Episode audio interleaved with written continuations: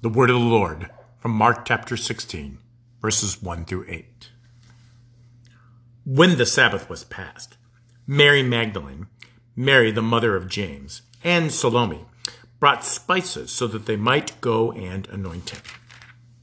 And very early on the first day of the week, when the sun had risen, they went to the tomb. And they were saying to one another, Who will roll away the stone for us from the entrance of the tomb? And looking up, they saw that the stone had been rolled back, and it was very large. And entering the tomb, they saw a young man sitting on the right side, dressed in a white robe, and they were alarmed. And he said to them, Do not be alarmed. You seek Jesus of Nazareth, who was crucified. He is risen. He is not here. See the place where they laid him. But go, Tell his disciples and Peter what he is going before you to Galilee.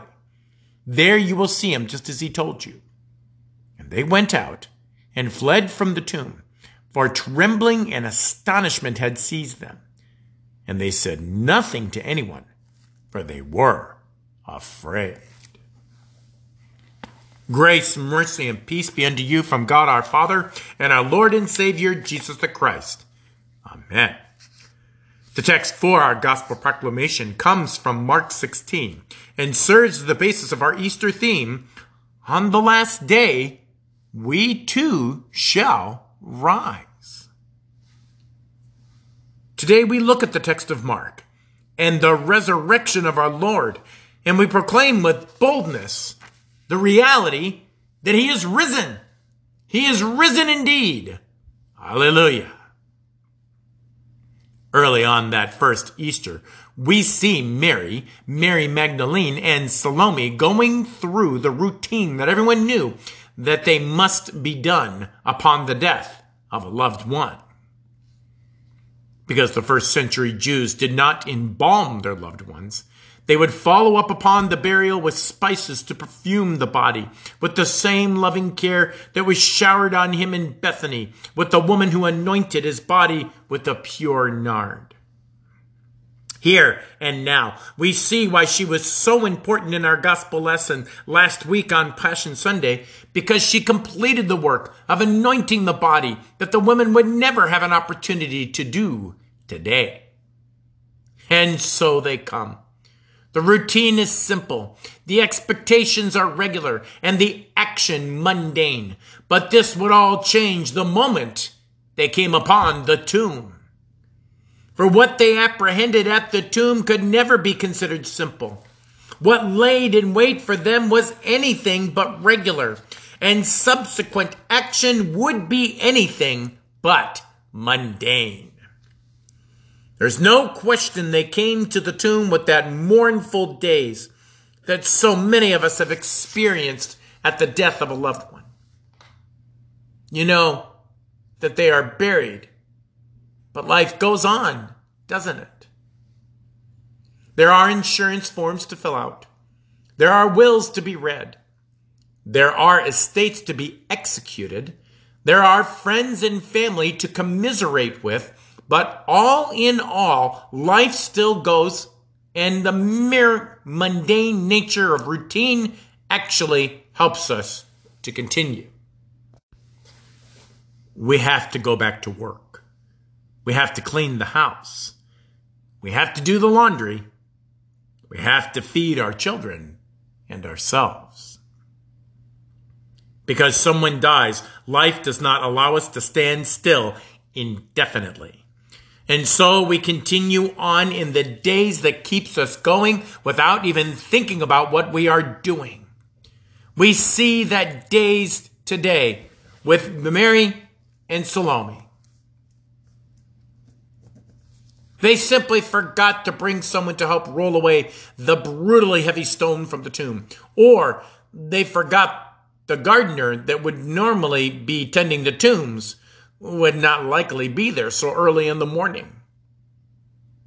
And in their daze, they come to the tomb not realizing that all their concerns and more had already been alleviated before they could ever have gotten there.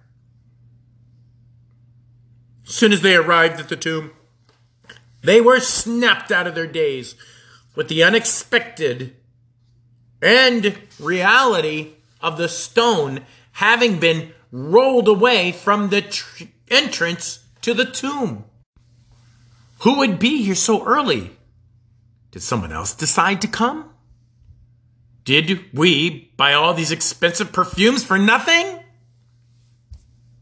And immediately upon going into the tomb, if they were not shocked before, they would be by the presence of the young man in white whom they did not know, but whom clearly knew who they were coming for.